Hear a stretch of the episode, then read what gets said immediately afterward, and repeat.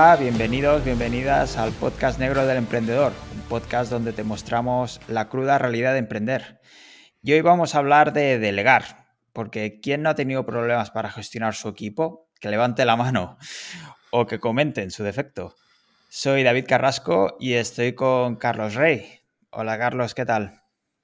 Bien, David, eh, pues hoy traemos un tema calentito que, creo que a todos los emprendedores le va a venir bien hablar de, delegar. Luego tendremos con nosotros a Jordi Sánchez, que es especialista en delegar y nos dará algunos consejos, pero antes, bueno, vamos a hablar un poco aquí en intimidad tú y yo, que un poco más desde la barra del bar, ¿no? Cómo ha sido nuestra, nuestra experiencia delegando. Exacto. Luego ya aportaremos soluciones, pero sabéis que nos gusta llorar un poco al principio y eso es lo que vamos a hacer, si nos permitís unos minutos. Eh, pero podemos empezar, si quieres, por, definir un poco, porque a veces hay, sobre todo confusión con ciertos eh, conceptos. Así que vamos a acotar un poco qué es delegar. Pues delegar es eh, cuando una persona cede la responsabilidad de hacer una tarea a otra persona, obviamente, pero una tarea para la que está eh, capacitado. Es decir, hacer algo que tú ya sabes, pero básicamente mandar, mandarle a otro que lo haga. Entonces, delegar y subcontratar, por ejemplo, ¿es lo mismo o son cosas diferentes? No, la verdad es que aquí hay mucha, muchísima confusión. La gente tiende a equivocarse con el tema de delegar y subcontratar porque creen que son lo mismo, pero la verdad es que no lo son, porque cuando tú delegas una tarea, tiene que ser una tarea que tú sepas hacer. Cuando tú subcontratas es algo que tú pues realmente no estás capacitado para, realizar, ¿no? Y aquí creo que la definición es, es clave y, y, ya empieza a marcar muchas, muchas pautas, yo creo. O sea, cuando llevo mi coche al mecánico, estoy subcontratando, ¿no? Exacto, exacto. bueno, de mecánica ya te digo yo, no, no, no, no tengo ni idea. Sí, y sobre todo, claro, aquí entran muchos problemas en la, empresa porque muchas veces a lo mejor eh, delegan partes del core del negocio de la empresa, subcontratan a lo mejor, pues eso, lo más grave es subcontratar realmente el core de tu empresa, porque realmente es mm. como no tener el control de, lo que haces, ¿no? Y aquí es un poco el, mayor problema de la diferencia entre delegar y, subcontratar y hay que entenderla bien ya para, para llevar este episodio de calle. Exacto, y esto puede dar algunos problemas, pero también delegar tiene ventajas, porque es bueno, para empezar es necesario para crecer, no puedes crecer tú solo y hacerlo todo tú.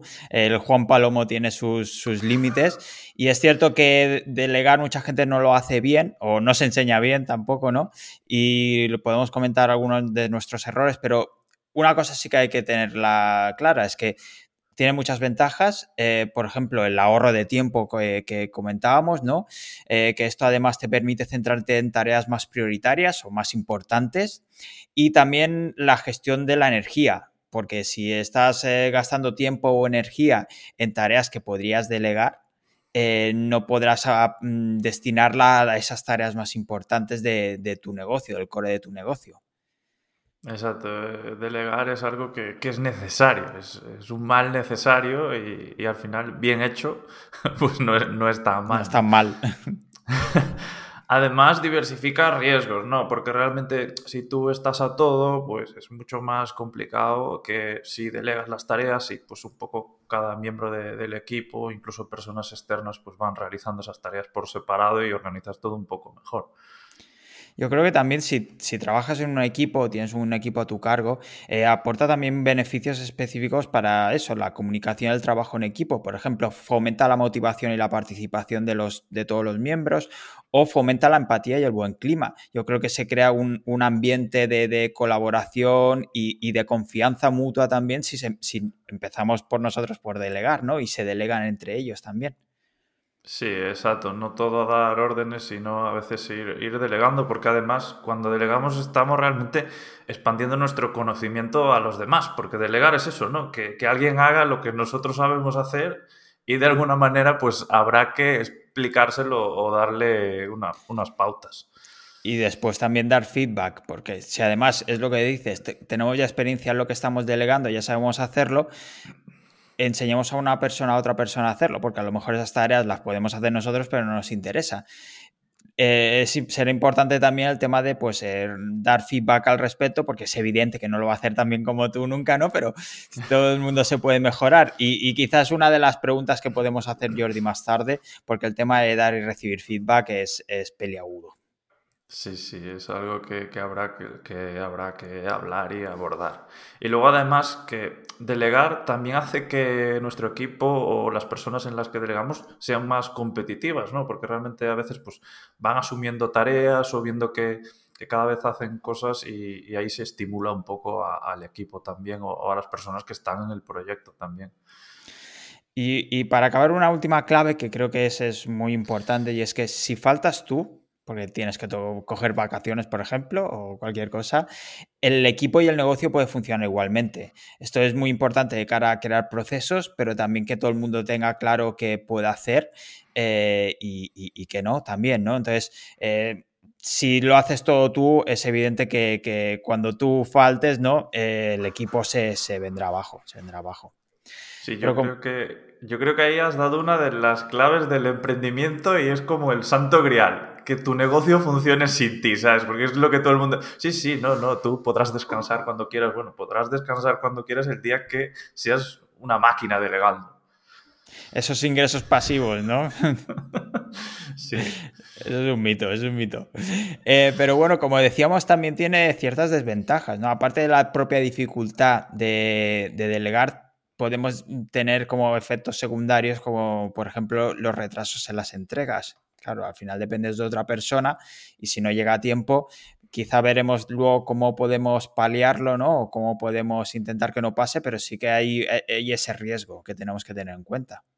Sí, además los retrasos no solo vendrán por eso, sino porque tú a lo mejor ya estás acostumbrado a hacer la tarea y sobre todo al principio, mientras empiezas a delegar, es incluso normal ¿no? que a la otra persona le, le, cueste un poco más porque no está a lo mejor tan habituada. Y además eh, así como el tiempo es un problema ¿no? añadido, también es incluso la calidad, porque no es lo mismo que tú, que llevas eh, dos años haciendo eso, empieces a delegar la tarea en alguien que está empezando de cero. Exacto. Y aquí hay que ver también en quién delegar. Por ejemplo, mm, es evidente que, la persona puede aprender, pero también dependerá de, por ejemplo, su falta de, compromiso, ¿no? Que si no, realmente no hay, no hay ese compromiso, esa responsabilidad también, ahí nos, eso nos puede dar problemas también. Así que habrá que fijarnos, tendremos que fijarnos mucho en quién lo delegamos. Sí, y luego una también de las desventajas más grandes de delegar mal, por así decirlo, es que si tenemos un equipo, pues eh, se puede empezar a erosionar incluso la relación entre ellos o crear tensiones, porque a lo mejor en uno delegas más, en otro delegas menos, o en uno delegas una tarea más tediosa y en otro una tarea más guay, por así decirlo, ¿no? Y ahí también empiezan un poco las tensiones. Sí, incluso con, no solo entre ellos, también contigo, ¿no? Eh, el hecho de tal y, según como, como, comentábamos ante el tema del feedback y eso, eh, puede ir creando cierto resentimiento. La persona si no la recibe, si no recibe bien ese feedback o no, no se da bien ese feedback, puede lastrar esa relación y esa comunicación entre, entre las diferentes partes del equipo en general. Y Carlos, no sé si tú tienes mucha experiencia, yo creo que sí, porque ya nos conocemos, pero eh, ¿qué tal te ha ido delegando? Eh, ¿Tienes experiencia? ¿Estás acostumbrado a ello? ¿Te ha costado? No quiero extenderme demasiado, porque aquí podría escribir casi un, libro. Pero bueno, mis inicios delegando han sido desastrosos. Desastrosos porque he caído mucho eh, en ese tema de de que me cuesta delegar, de que me cuesta entender todas esas desventajas de delegar, ver el, avance, sobre todo de supervisar muy al milímetro lo que hacen los demás, el esto no, me vale, lo otro, ¿sabes? Y al final el problema es que delegar a mí me ha pasado factura, sobre todo al principio, porque yo era quien tenía que supervisar todo, controlar todo, entonces al final delegas, pero con trabajo doble. Es decir, habrá tareas que si las haces tú, acabes antes. Y bueno, eso ha sido un poco al principio y bueno, y no tan al principio. Eso me ha llevado un, proceso muy, largo. Luego sí que al final he, ido encontrando un poco las metodologías y también asumiendo los errores de delegar, que muchas veces... Eh, eso es una enseñanza que me ha dado mi hermano, por ejemplo, que tenía empleados a su cargo, etcétera, y, y él un día me dijo, es que nunca va a haber nadie que lo haga como tú, me refiero. Y eso quítatelo de la cabeza, porque no lo van a hacer perfecto no lo van a hacer exactamente como tú quieres. A lo mejor incluso lo están haciendo mejor y tú en momentos de, de obcecación no eres capaz de verlo, que ese es otro problema añadido, ¿no? Pero con que lo hagan al 80% de lo, que, de lo que esperas, pues realmente ya va a ir bastante bien hecho. Y luego, pues eso, con el tiempo sí que he ido aprendiendo y, al final, pues yo llevaba un proyecto donde tenía bastantes personas a, a mi cargo, ¿no? Y luego sí que ya delegar era una maravilla, porque ya podías empezar a, confiar las tareas, ya empezaba a estar, pero la evolución ha sido... Es dura, ¿no? Con tortura permanente, o sea, es casi permanente durante unos años. Luego ya yo creo que has dado aquí un par de claves. El, hecho de que, eh, o tu hermano, el hecho de que eh, nunca lo van a hacer como tú, pero es que a la hora de delegar o contratar también, eh, buscamos precisamente eso, que no lo hagan como tú y que no lo hagas tú, ¿no? Y luego la parte de, es evidente el tema de la perfección o hacerlo mejor o peor y tal, es evidente que eso puede ser, tiene su parte subjetiva y la parte objetiva, pero quizá no hace falta que buscar ese 100%, ¿no? Ese con, hay tareas que con ese 80% ya es más que suficiente porque es mucho más importante el tenerla hecha que el tenerla perfecta. Pasemos página y avancemos a veces, ¿no? Es, no nos enclaustremos aquí porque si no entramos en un bucle de, feedback y de mejora continua y, no merece la pena realmente, eso no es rentable.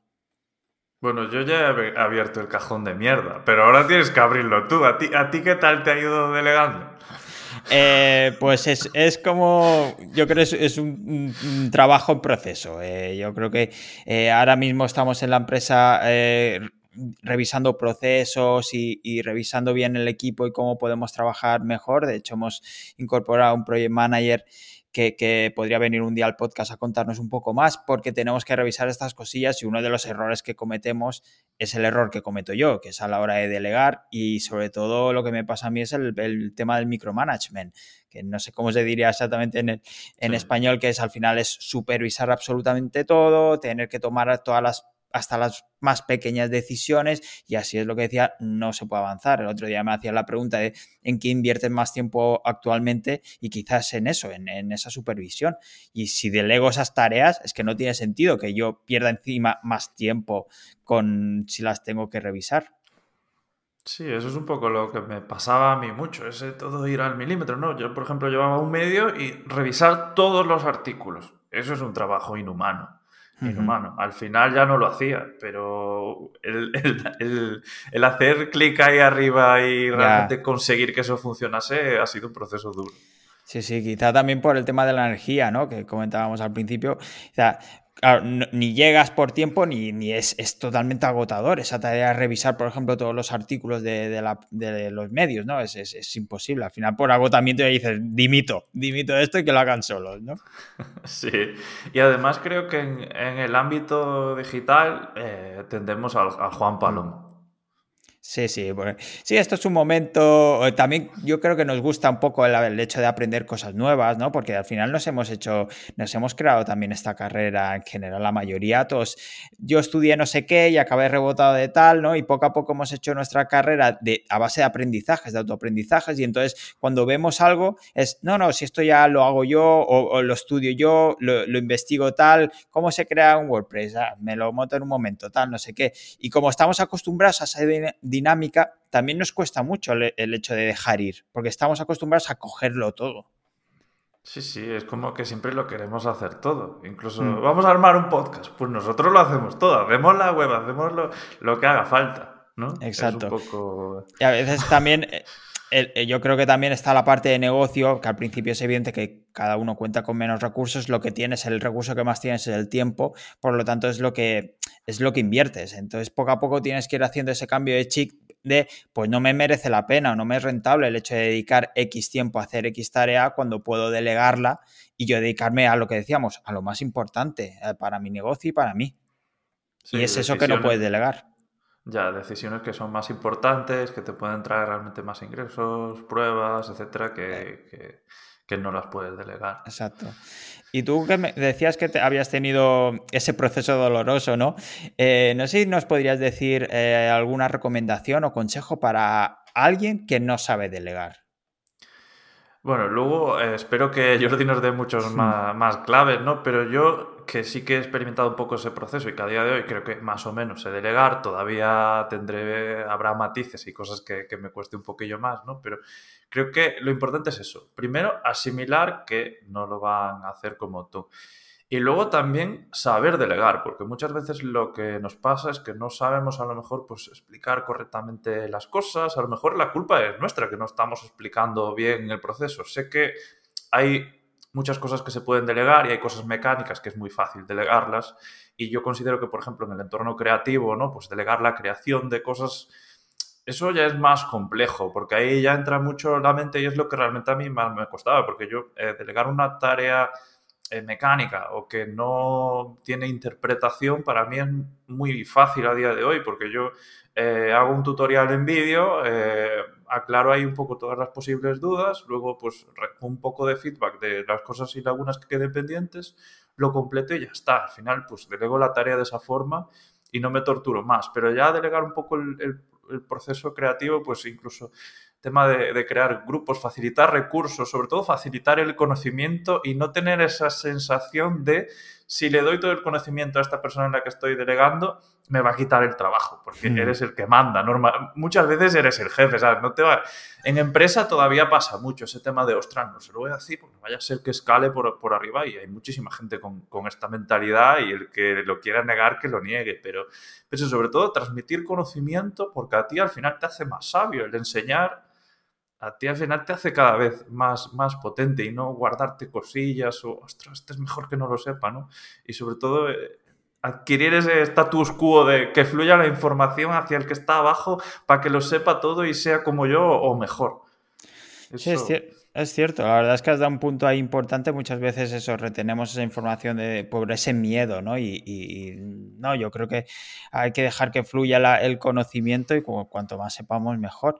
También yo creo que apuntaría al tema de la confianza en el profesional, en el, otro, en el que quizás se equivoca al principio, no, sabe hacerlo, pero démosle ese margen para, de, crecimiento de aprendizaje y también de cara a su criterio, ¿no? Porque si es un profesional de esa función, esa tarea o, ese sector, confiemos en su criterio al final también, ¿no? Un poco en relación a lo que decías del apartado más creativo. Sí, porque si, si tú al profesional lo supervisas al milímetro siempre, tampoco él adquiere criterio como para realizar las, tareas correctamente, ¿no? Que es un poco lo que nos pasa mucho. Hmm. ¿Y, tú qué le dirías a alguien que no sabe delegar? En plan, mira, no tengo ni, puta idea de, delegar, David. Dame un consejo por lo menos para empezar, ¿sabes? Para empezar, pues eh, quizá que empezara por lo más sencillo. Eh, empezar por ahí, por lo más fácil que es yo creo que aquí, como muchas otras, eh, muchos otros aspectos, hay, se necesita un trabajo de introspección.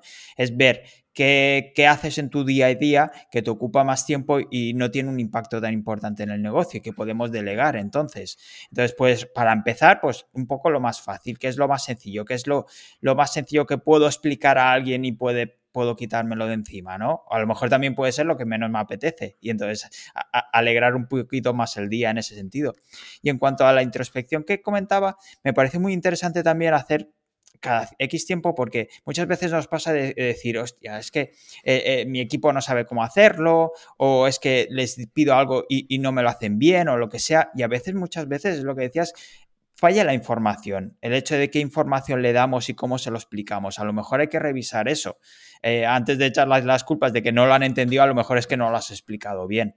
Entonces, a la hora de delegar, y luego veremos cómo, es muy importante el, hecho de dar toda la información, repartir bien los conocimientos, pero especificar también. Es decir, quiero, eh, quiero que hagas esta tarea, pero la quiero así y que se haga no sé qué. Y si no es así, puedes hacerlo de esta manera y explicarle cada paso todo muy claro. Porque claro, si no, la otra persona va totalmente perdida. Y el resultado no será óptimo ni para él ni para ti. Sí, darle diferentes vías incluso para hacer las cosas. a lo mejor para nosotros es más cómodo una vía, pero a lo mejor para él es más cómodo otra o más rápida o, le abre un poco la mente en ese sentido, que eso es lo guay. Sí, sí, ahí yo creo que también es importante el hecho, el, abrir un poco la mente en el sentido de que tu manera no es siempre la mejor. A lo mejor te descubren otra manera y ya se está perdiendo el tiempo, ¿no? Pues, oye, pues en vez de, si en vez de hacer así lo haces así, eh, pues oye, mira, si sale mejor o ahorras tiempo o queda mejor resultado, mejor abrir un poco la mente en ese sentido y confiar en el otro. Y a ver, vamos a ver si, si hacemos un poco de memoria. ¿Tú recuerdas la primera vez que delegaste algo? ¿Y cómo fue esa experiencia? Es que, pero a lo mejor no fue ya en un Anchor, ¿no? sino quizás incluso pues eh, temas gestionando blogs o cosas haciendo en Internet. ¿Tú recuerdas la primera vez que lo has hecho? Pues así en, carrera profesional y tal, no, sabría decirte cuándo, ah, pero yo creo que quizá el tema de, por ejemplo, me viene que es un ejemplo muy claro, es el tema de la redacción, ¿no? Eh, al principio todos empezamos redactando nuestros propios blogs, nuestros propios artículos y empezamos creando blogs y demás o nuestros nichos, nuestros proyectos online y llega un momento que... Eh, es lo que decía, ¿no? Esa, esa, primera tarea que puedes delegar, que te puedes quitar y puedes ocuparte de otras cosas, pues quizás la redacción, porque es. Depende de qué texto es lo más fácil, si hablamos de redacción, redacción, y más si tienes a un profesional que pueda hacerlo bien, ¿no? Ya no hablamos de copywriting, que eso ya sería, en mi caso, subcontratar, pero aquí mm, mm, sí que podríamos hablar de delegar esa tarea. No sé qué. ¿Y cuando lo delegaste, funcionó bien la primera vez o fue como esto está mal, esto. Esa primera vez, lo que estoy pensando, el recuerdo este que tengo, sí, sí que fue bien, eh, porque además eh, la persona acabó siendo mi socia también en, el proyecto y el proyecto creció, así que la cosa fue bien. sí, sí. Ostras, pues eso es genial. Yo la verdad es que, bueno, eh, como venimos de un mundo muy parecido, mi primera experiencia delegando también vino por ahí, eh, delegar la redacción, pero yo como redactor muy curtido me ha costado más. Yo, mis primeras experiencias delegando redacción es como llegar a cambiar artículos enteros y era en plan, pero, ¿para qué, ¿para qué, sabes? ¿Para qué lo he hecho? Si, si, si, hubiera acabado antes y me hubiera gustado más el resultado. Esa era un poco mi sensación al principio. Sí, yo creo que aquí, eh, bueno, podemos ver los, esos problemas o esos inconvenientes que comentábamos antes, ¿no? No sé si te has encontrado con, más problemas a la hora de delegar.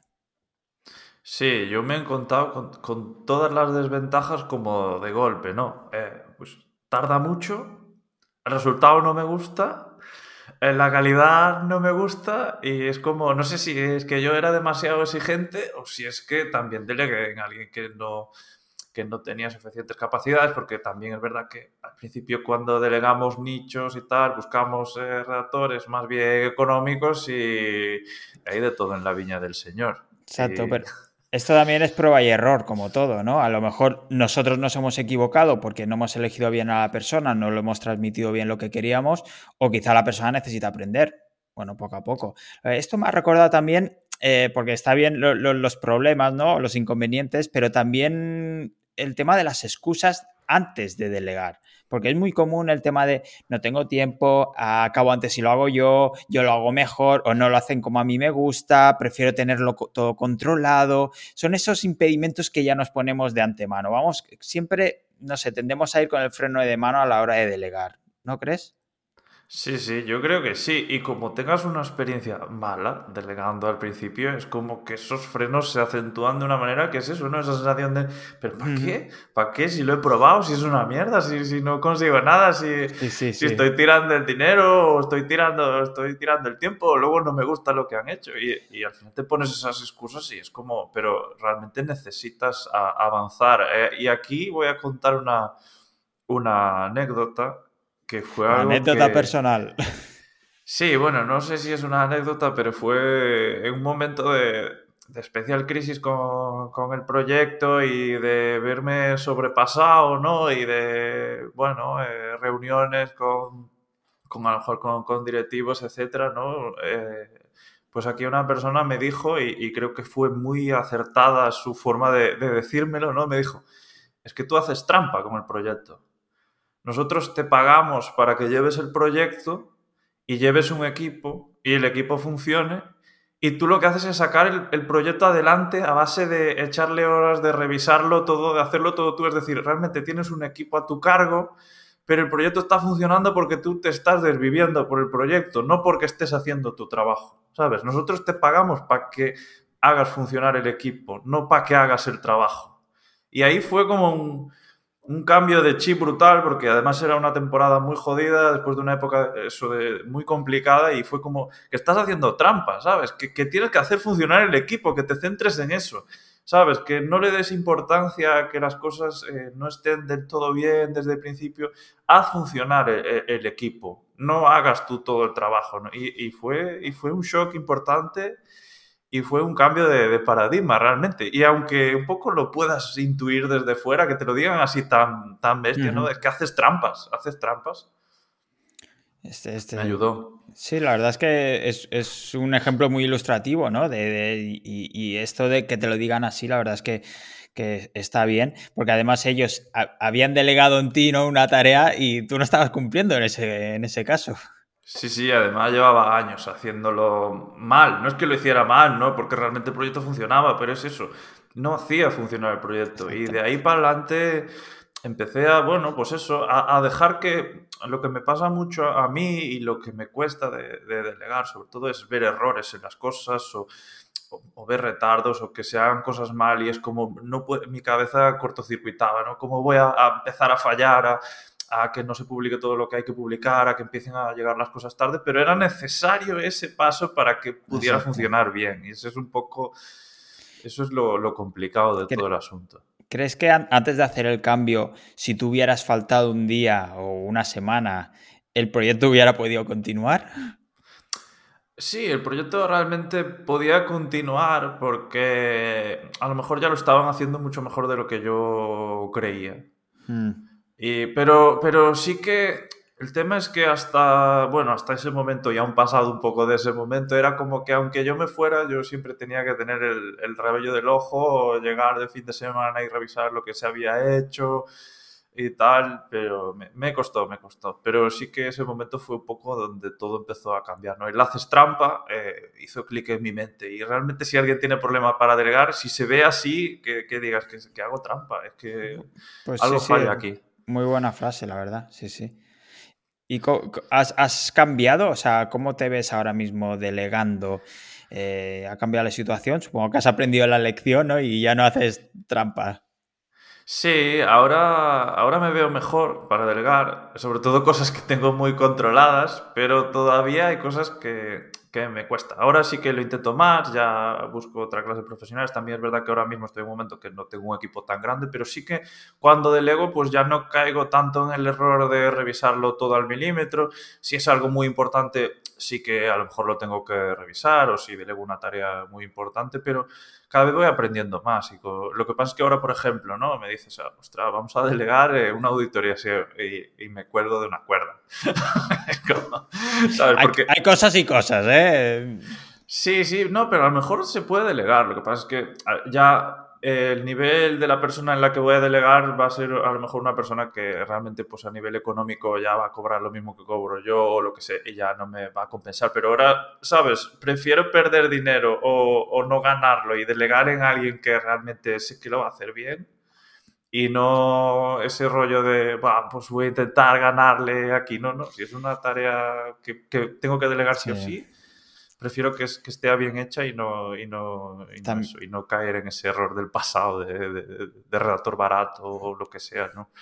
Hay que ver también cada momento en el que está cada uno, porque, por ejemplo, otra alternativa en ese caso sería coger a alguien más junior y enseñarle, ¿no? Sí, yo eso sí, que, yo eso sí que lo sí que se me da bastante bien, transmitir conocimiento y, enseñar, porque eh, llevaba un medio, ¿no? Y fue como eh, hacer una transición para que alguien dirigiese el medio fue algo súper rápido porque realmente había bastantes personas en el proyecto que tenían un nivel de conocimientos muy alto y realmente el proyecto es como que en un mes fue una transición tan suave que el proyecto siguió funcionando igual o, mejor que, que, sin mí. Pero claro, eso no habría sido posible sin todo el, esta tortura que, hubo antes. Sí, sí. Y doy fe que explicas muy bien, porque aquí vamos a destripar una pequeña intimidad del, podcast, porque muchas veces a la hora de preparar los guiones yo digo, Carlos, explica tú esto, que lo explicas muy bien, que me gusta mucho cómo lo explicas. La verdad es que sí, sí, sí.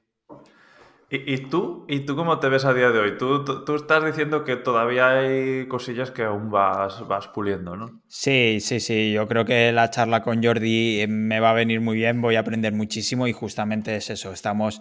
Sí que es cierto que he pasado básicamente por necesidad, ¿no? Estoy en otro punto, pero hay, aún hay cosas, sobre todo por, por mi propia exigencia y tal, que, que aún no lo tengo muy agarrado. Necesitaría eso, eh, a seguir aprendiendo y seguir trabajando en eso. Así que si te parece, Carlos, como ya llevamos un ratito hablando, podemos dar paso a Jordi y le podemos hacer todas las preguntas que tenemos, que sé que tenemos un montón. Eh, así que seguimos la charla con Jordi Sánchez. Bueno, pues ahora tenemos con nosotros a, a Jordi Sánchez. Bienvenido, Jordi. Muchísimas gracias, un placer estar por aquí. Gracias por invitarme.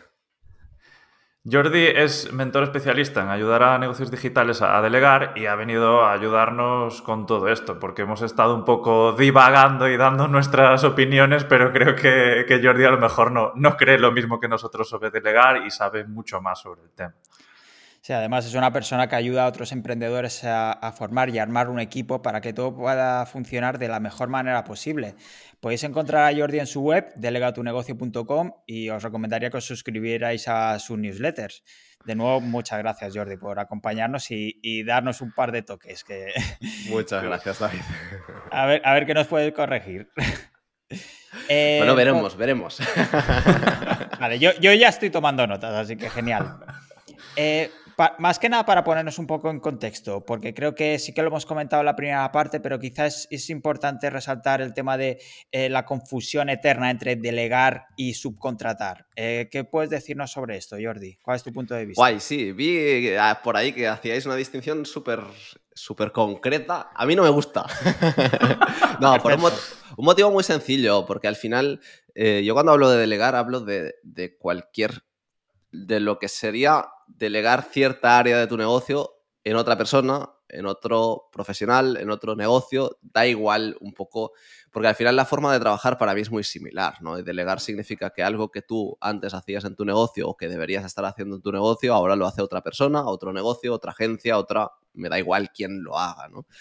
Y por lo tanto, podemos debatir sobre qué significa delegar, qué significa subcontratar, qué significa eh, o sea, hay, varios conceptos, ¿no? Pero al final es, la base es algo que tú estabas haciendo o necesitas hacer en tu negocio que lo hace otra persona, Y por lo tanto, no distinguiría, no es que lo vea mal, sino que da igual cómo lo distingamos, ¿no? Para mí es delegar todo y, al final es un mismo proceso de trabajo que se adapta según qué estés delegando, no tanto en el tipo ni en quién, ni, sino que sencillamente que depende de qué delegues, pues eh, vas a tener que adaptarlo. Al final es llámalo como quieras, pero quítatelo de encima, ¿no? Para mí sí, para mí sí. El, resumen sería eso, ¿no? De decir, bueno, delegar es todo lo que sea, dar algo a otra persona, a otro negocio, a otro equipo, a otro, da igual a quién y cómo, sino qué es lo que se hace, ¿no? Es, es empezar a hacer e, esa transición. Pero vamos, que para ti es lo mismo eh, delegar algo que sabes hacer que eh, subcontratar algo que no sabes hacer. Es un poco, el proceso al final es un poco lo mismo. Para mí la base es, y ya hablando ya más de qué sabes hacer y qué no, es que tú tienes que entender eh, qué es lo que estás pidiendo. Si lo sabes hacer o no lo sabes hacer, es, es, un detalle, ¿no? Pero sí tienes que entender siempre, tanto delegando, subcontratando, da igual, entender qué es lo que estás pidiendo, qué resultados esperas y por lo tanto poder analizarlo. Eh, luego ya entrar ahí, pues eso, si eh, lo delegas en alguien pues eh, más junior o más menos experto que tengas que formarle o no, o bueno, eso es una decisión más estratégica, ¿no? Pero al final tienes que entenderlo, aunque no sepas hacerlo, no puedes delegar algo que no entiendes, no, no puedes eh, subcontratar por subcontratar, tienes que entender qué resultado estás buscando y eso para mí es la base. Y por eh, empezar a acotar un poco y dar recomendaciones concretas, eh, ¿cuál crees que es el sweet spot de la delegación? Ese cuándo delegar. Porque parece que siempre vamos tarde y siempre delegamos cuando la faena ya nos ha sobrepasado. ¿Cómo podemos encontrar el momento perfecto? El momento perfecto es ya, siempre, en cualquier momento. O sea, delegar se delega desde siempre. Eh, lo que sí que es importante es entender en qué fase del negocio estás. ¿no? Eh, cuando tú empiezas a emprender, lo que haces es validar tu negocio, ¿no? Sea el tipo de negocio que sea, lo que tienes que hacer es validar, es decir, vender, punto.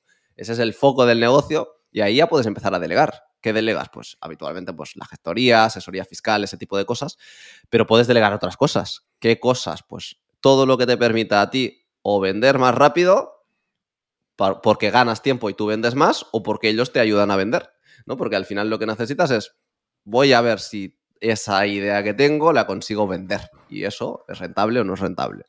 Eso ya puedes delegarlo. ¿Qué significa? Pues yo qué sé, si hay cosas que tienes que hacer, primero plantearte, ¿tengo realmente que hacerlo? Pero si te las tienes que hacer y no te enfocan en esa venta, tú ya puedes empezar a delegar. ¿Qué pasa? Con presupuestos muy ajustados, con todo muy delimitado, ¿no? Eh, para que no te pises los dedos ahí, ¿no? De, decir, es que no, eh, estoy gastando un dinero que realmente no me renta, ¿no? Pero ya puedes empezar a delegar. ¿Cuándo es más interesante? Cuando ese negocio ya está validado y empiezas más una fase de consolidación, ¿no? De decir, bueno, cada cosa ahora, eh, yo ya sé que estoy vendiendo, si tengo que conseguir clientes, sé dónde los voy a buscar, sé más o menos qué necesitan, sé más o menos qué les aporto.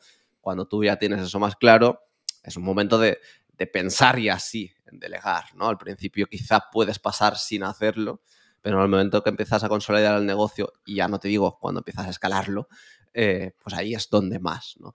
no esperando esa saturación que, comentabas, ¿no? Sino eh, en el momento que el negocio está validado, tú tienes que empezar a pensar cómo tiene que estar estructurado ese negocio para funcionar a la hora de escalar. Cuánto equipo, cuántas personas, eso es otra cosa que vendrá más adelante, ¿no? Pero empezar a estructurar el negocio para que esté preparado para eso cuanto antes. Vamos, desde el minuto uno podemos empezar a, a delegar prácticamente. Y ahora que has dicho eh, ¿desde cuándo? Realmente, esta es una pregunta muy abierta, pero ¿cómo se empieza a delegar? ¿Quién es el responsable un poco de, hacer todo esto? Eh, muy importante lo que estábamos diciendo, las fases. Es decir, si tú tienes muy claro en qué fase estás, que eso es algo que cualquier persona que emprenda, que tenga un negocio, debería tener muy claro, eh, depende de dónde estés, ¿no? Si estás en esa fase más de validación inicial, lo que te interesa son cosas muy pequeñitas, muy eh, presupuesto muy, muy centrado, muy ajustado, que sepas exactamente, mira, en los próximos seis meses voy a gastarme en esto para ganar tiempo, para conseguir esto, para lo otro, ¿no? Pero que, esté muy ajustado. ¿Cómo hacerlo? Pues claro, depende de esa fase, ¿no? Eso más, más centrado. Si estás más en la parte de consolidación, mi recomendación es buscarte un doble. Un doble no significa alguien eh, que lo haga todo como tú, pero sí que pueda asumir muchas de las tareas que tú haces, ¿no? Que, que, por conocimiento, por cercanía, porque ya has trabajado con él, incluso a veces es algún cliente o algún colaborador con el que has hecho algo, que pueda asumir muchas cosas de las que tú haces, ¿no? Porque ese proceso es muy fácil. Ahí no buscas el mejor del mercado, el mejor que te pueda ayudar en algo. Lo que buscas es que te sea muy fácil delegar y por lo tanto buscar eso, buscar alguien que, bueno, tú te dedicas a diseño, pues incluso puede ser otro diseñador. Tú te dedicas al copy, pues puede ser otro copy. Puede, tú te dedicas a lo que sea, pues alguien que te ayude ahí muy cerca, porque es mucho más fácil delegar toda esa parte, ¿no? Y ahí ganas mucho tiempo con una inversión de, eh, relativamente asumible, digamos. Y si ya estás en fase de escalada, luego ya tienes que pensar qué equipo necesitas, cómo vas, pero eso es, eh, eh, esa es otra fase muy interesante por eso, ¿no? Pues yo hablo del equipo mínimo indispensable, que sería eso, cómo, qué equipo necesita tu equipo, tu negocio, para verlo a futuro, ¿no? ¿Cómo, ¿Cómo tendrá que ser dentro de unos años ese equipo? Eso ya, pues en fase de escalada es importante tenerlo claro. Pero a la hora de delegar, perdona, eh, no sé si eh, eh, recomendarías empezar por ahí, por ejemplo, un diseñador que contrata a otro diseñador, o empezar a mirar esas pequeñas cosas como comentabas antes de, oye, pues la gestoría para el tema de las facturas y demás, o el tema de, mm, tengo que hacerme una web y no tengo ni idea de copy, voy a delegar esto, voy a subcontratar el tema del copy. no sé si sería más recomendable o empezar por ahí. Tema de gestoría lo doy por supuesto. O sea, vale, eh, pasado esa fase, si, tú ya estás emprendiendo, eh, Lo que te recomiendo, lo que recomiendo es desde el minuto cero. Eh, si no, pues desde el minuto uno. ¿No? Pero que eh, son cosas que no aportan a tu negocio. O sea, que son necesarias, pero no aportan a tu negocio. No, no realmente eh, es necesario, tienes que tenerlo controlado, está, es, importante conocerlo y es importante, pero luego ya fuera, ¿no? y luego, a partir de ahí, bueno, sí, la web, el copy, pero hay que planteárselo. O sea, para vender no necesitas una web no necesitas un copy. para vender, lo que tienes que hacer es buscar ese cliente potencial que esté interesado en lo que tú ofreces y entender qué es lo que quiere. No necesitas una web, no necesitas copy. Eh, tu primera página de ventas, el copy lo puedes hacer tú. Necesitas escribir, ¿vale? No será el mejor copy del mundo, no ser Claro que no, es que no. Pero en el fase de validación todo eso no es ni necesario, ¿no? Eh, estás en otro, en punto, en otro momento. Eh, eso para mí es en fase de escalada. O sea, tú necesitas la web bien hecha en fase de escalada, un copy que trabaje bien la venta en fase de escalada. Todo eso es, fase de escalada ya. Cuando estás validando el negocio, con tu conocimiento deberías poder hacer la mayoría de cosas. Pequeñas cositas técnicas y no tienes ni idea de la parte técnica, bueno, búscatelo, sí, alguien técnico que te eche mano a mano, porque, bueno, si no tienes ni idea de la parte técnica, pues llega un momento que sí. Pero incluso en la validación no necesitas ni eso. Es que validación es hablar con las personas. Es hablar con potenciales clientes para saber qué quieren, qué necesitan y si eso cuadra con lo que tú estabas pensando o no. Y luego en consolidación es cuando empiezas a pensar en todo esto y sí, puedes necesitar a alguien más técnico y puedes eso, subcontratar esa web o hacer otras cosas, ¿no? Pero, pero no es necesario, o sea, es necesario más adelante. El primer momento lo que tú necesitas es ese servicio que estás dando, ¿cómo puedo hacer para multiplicar por 10 la cantidad de clientes y que yo pueda seguir atendiéndolos. Y eso es lo que necesitas, ¿no? Si tú ya sabes que tienes 5 clientes, ¿qué pasa si de repente entran 20 más? Solucionalo. Esa es, esa es la fase de consolidación. Es ¿Qué pasaría si? No van a entrar de repente, ojalá, ¿no? Pero, ¿y si entran de repente y no puedes atenderlos, qué haces? Pues esa eh, consolidación es eso, es entender qué harías, cómo lo harías, cómo estructurarías el negocio, tener los procedimientos claros, tener la estructura, saber quién contratarías, eh, o tener ya un pequeño colaborador que está ahí, que decir, uy, de repente tengo mucha carga de trabajo, pues ya sé a quién me voy a coger, ¿no? Tener todo eso controlado es la consolidación del negocio. Vale. Sí, perdón. Es como tener un. Tú lo que recomiendas realmente es eh, arrancar con un MVP y luego como tener una especie de, clon, ¿no? Que realmente alguien que, pueda trabajar muy como tú o, muy, muy, similar, ¿no? Claro. A mí me gusta esa, eso de hablar del doble del clon, pero hay algo ahí muy eh, importante, que es ese clon no hacerlo como tú. Pero ahí ya es la importancia de mentalidad, ¿no? De decir, no, es que no quiero que lo haga como yo ofrecemos un resultado, ofrecemos una promesa a nuestros clientes, lo que tenemos que conseguir es el resultado. Eh, y por eso todavía no tengo muy claro si usar la palabra clon o no, porque me da miedo eso, ¿no? Que no, eh, eh, no buscamos que haga exactamente lo mismo como lo hacemos nosotros a nuestra manera, lo que buscamos es el resultado, ¿no? Pero sí, tener a alguien que nos pueda ayudar en el día a día de, de, lo que hacemos nosotros en el negocio. A veces no tiene por qué ser el mismo perfil, ¿no? Hablamos antes de diseñador. Quizá no necesitas un diseñador, sino necesitas un programador porque haces webs y tú haces el diseño, pues te coges de lado a un programador pues más estable, lo que sea, ¿no? Pero sí perfiles muy similares a lo que haces para que te sea muy fácil delegarlo, para que sea un proceso súper fácil y eso es lo que te permite llegar luego a la escalabilidad y ahí sí que puedes plantearte mucho más equipo. De inicio no necesitas a 5, 7, 8 colaboradores, eso, gestionar eso, eh, es una putada. es una putada, ¿no? Y, no es lo que necesitas de inicio. Ya llegará si quieres, pero si no, quédate con lo básico. Vale, y una vez sabemos el qué, eh, quién, ¿cómo delegamos realmente? Es decir, ¿cómo, qué información damos, cómo se la damos, hasta qué punto damos libertad, autonomía. Em, ¿Cómo lo hacemos? Guay. Eh, yo, yo, tengo un proceso de cinco pasos y que es como iterativo, ¿no? Lo empiezas desde, desde que has validado el negocio, que primero sería la organización, es decir, organizar el negocio entendiendo que dónde están las tareas, cómo se muestra el trabajo que se está haciendo, eh, cómo se realiza la comunicación, comunicación con ese equipo que entrará, comunicación con los clientes, cualquier tipo de comunicación, ¿no? Eh, empezar a centralizarla, ¿no? Porque al principio, pues, quizá usas muchos canales distintos. Si ya tienes el negocio validado, pues lo que te interesa es eh, pues que todos los clientes me escriban por el mismo sitio, estandarizar eh, eso, ¿no? La comunicación y cuando entren personas del equipo también por dónde será esa comunicación. El segundo punto es el de sistemas, sistematizar, que para mí lo más importante es el mapa de procesos, es entender qué es lo que haces en el negocio, no cómo lo haces, porque eso, documentar todo eso es mucho trabajo, poco a poco, no, no hay prisa, pero sí saber qué se hace en el negocio. Eso es, es divertido porque cuando se hace te olvidas mil cosas, ¿no? Y tienes que ir añadiendo, añadiendo, porque no sabemos qué hacemos en, los negocios realmente cuando estamos empezando. Eh, y a partir de ahí, eso es lo que te permite saber cómo delegar, ¿no? Porque entiendes qué es lo que se hace en el negocio, qué áreas son realmente importantes, dónde quieres estar tú.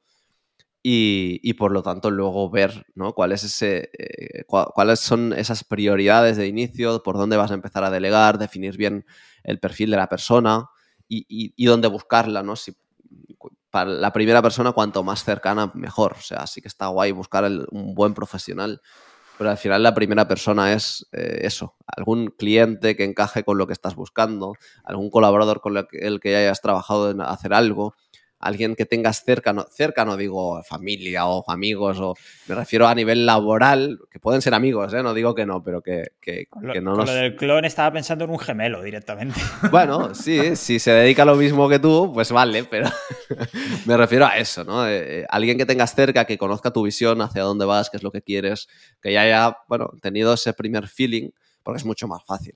Al final, lo que buscamos cuando empezamos a delegar es que sea fácil.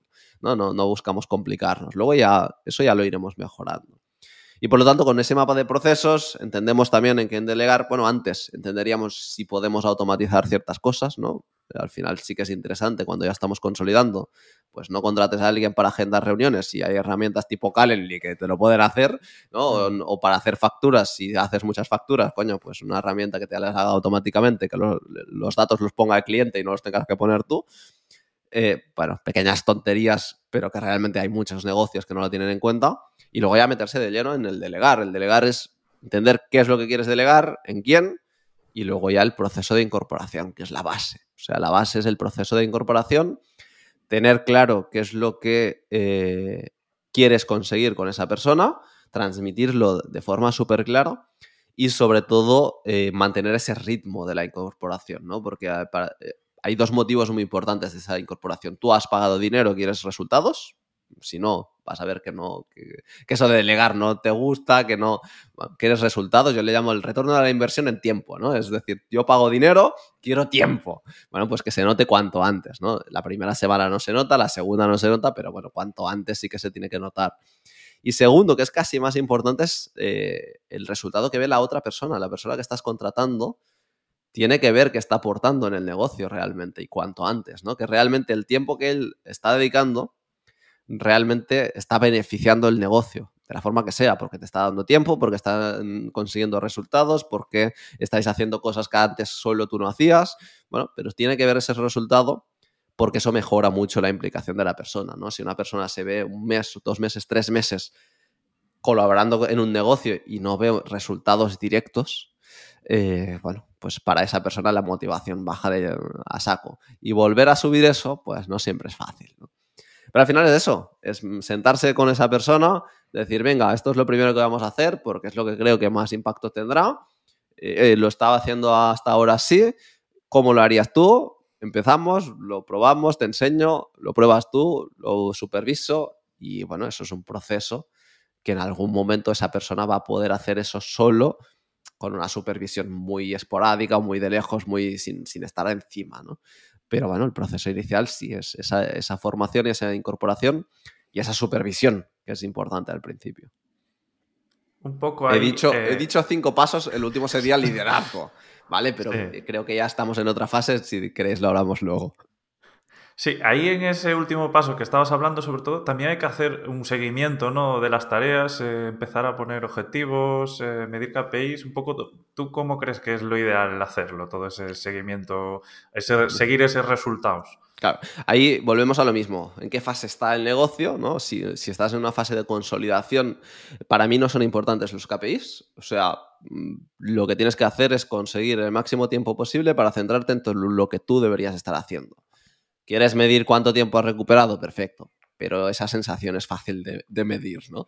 Eh, por lo tanto, ahí no es tan importante el KPI, sino el, entender que necesitas a alguien en tu negocio que es tu mano derecha, que te ayuda en todo lo que necesites, que muchas cosas le es fácil hacerlas o le es fácil aprenderlas y que por lo tanto es sobre es, que es muy en el día a día. Es, a veces no puedes incluso hacer una buena planificación a medio plazo, a corto sí, pero a medio no, porque todavía acabas de validar el negocio, estás en fase de seguir haciendo pruebas, de seguir avanzando, de estabilizar el negocio. ¿Puedes poner métricas? Claro, sí, puedes buscarlas, pero, pero eso es en fase de escalada, sobre, sobre todo, ¿no? Cuando tú ya tienes el negocio claro, estás sentado, sabes que la cosa está funcionando, sabes que si te llegan más clientes no será un problema, sabes que, bueno, no, no tienes todo procedimentado, pero tienes una idea de todo lo que se hace en el negocio y cómo se hace a partir de ahí sí que es pensar en la escalada y ahí sí que tienes que medir muy bien, eh, sobre todo por la rentabilidad. En fase de consolidación no buscamos rentabilidad. Claro que tienes que tenerla, coño, es un negocio, ¿no? Pero eh, así como en la validación estás muy enfocado en las ventas y en la escalada también muy en las ventas para crecer, en la consolidación lo que buscamos es tranquilidad, estabilidad en el negocio y, y por lo tanto Claro que tiene que ser un negocio rentable, claro que tienes que mirar cuánto le estás pagando y por lo tanto hay que analizarlo, pero no es tan importante una métrica muy concreta, decir está bien o no está bien. Es, bueno, es más eh, comparar ¿no? ingresos y eh, gastos y beneficio ¿no? de, esa, de esa persona. Y luego sí, no tiene por qué ser una fase larga, ¿eh? se puede consolidar el negocio en pocas semanas. La cuestión luego en escalada sí, porque ya si empiezas a incorporar otros perfiles, bueno, ¿qué te aportan esos cada uno de los perfiles? ¿Cuál es el objetivo de cada uno de los perfiles?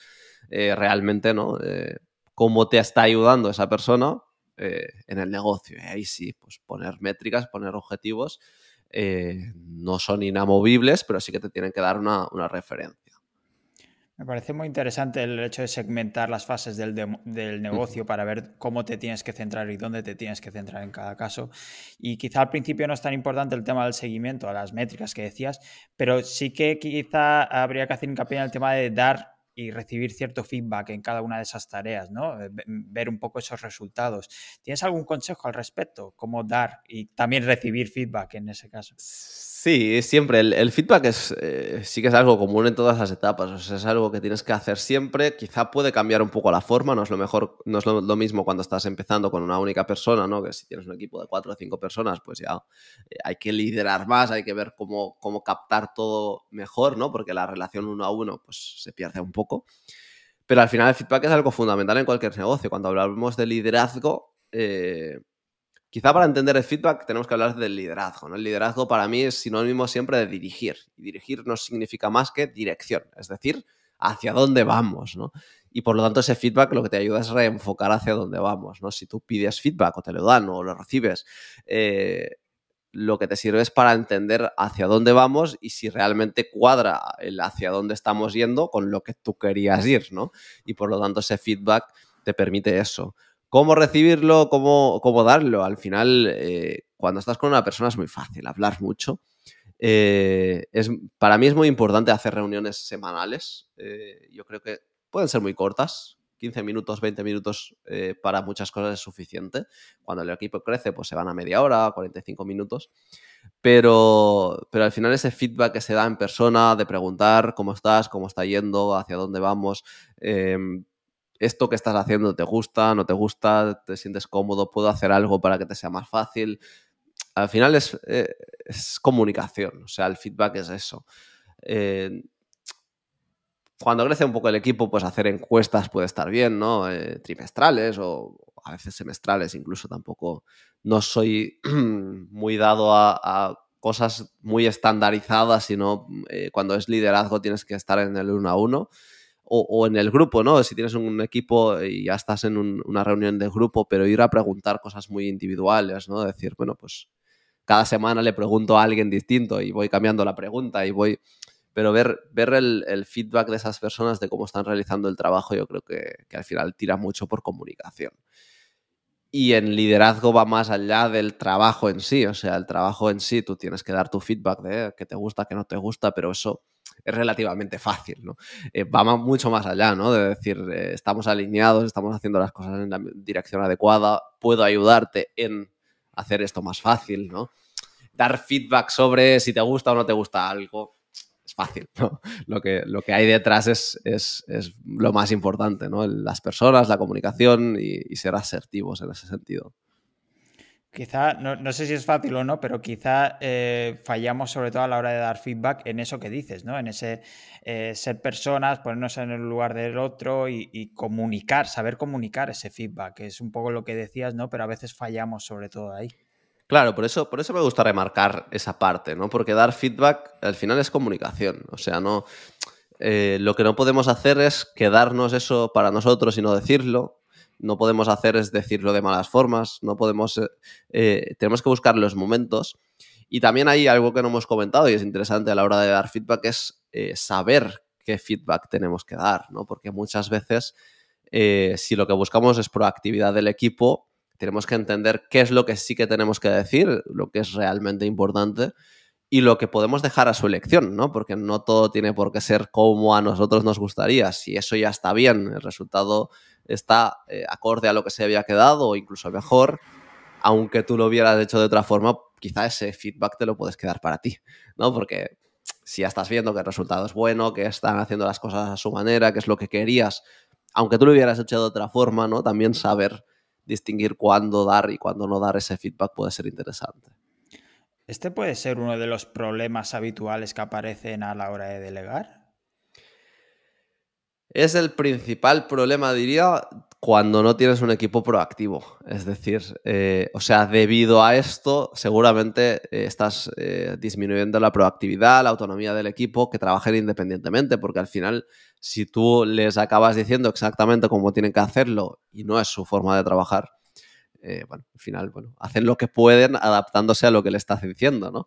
Pero por eso es tan importante pensar en el resultado y pensar en que cada uno hace las cosas a su manera y, por lo tanto centrarse en eso, o sea, centrarse en el resultado es lo importante y luego cómo se hacen las cosas es algo que se puede ir hablando, pero que tienes que adaptarte muchísimo a la persona, no a ti. O sea, ¿quién hace la tarea? ¿Es la otra persona? Pues la forma de trabajar es la suya, ¿no? Que tiene que cuadrar con lo tuyo, evidentemente, con unas líneas claras, claro que sí, pero dando esa libertad a la persona que lo hace. Nos ha roto un poco todos los esquemas que traíamos prefijados de esquematizar mucho las tareas, etcétera, y tú nos has ido, dando un poco las claves de todo eso. Pero realmente, cuando queremos delegar, sé que has ido separando las fases, porque claro, esto es algo que nosotros no traíamos de serie, el tema de, separar un poco las fases.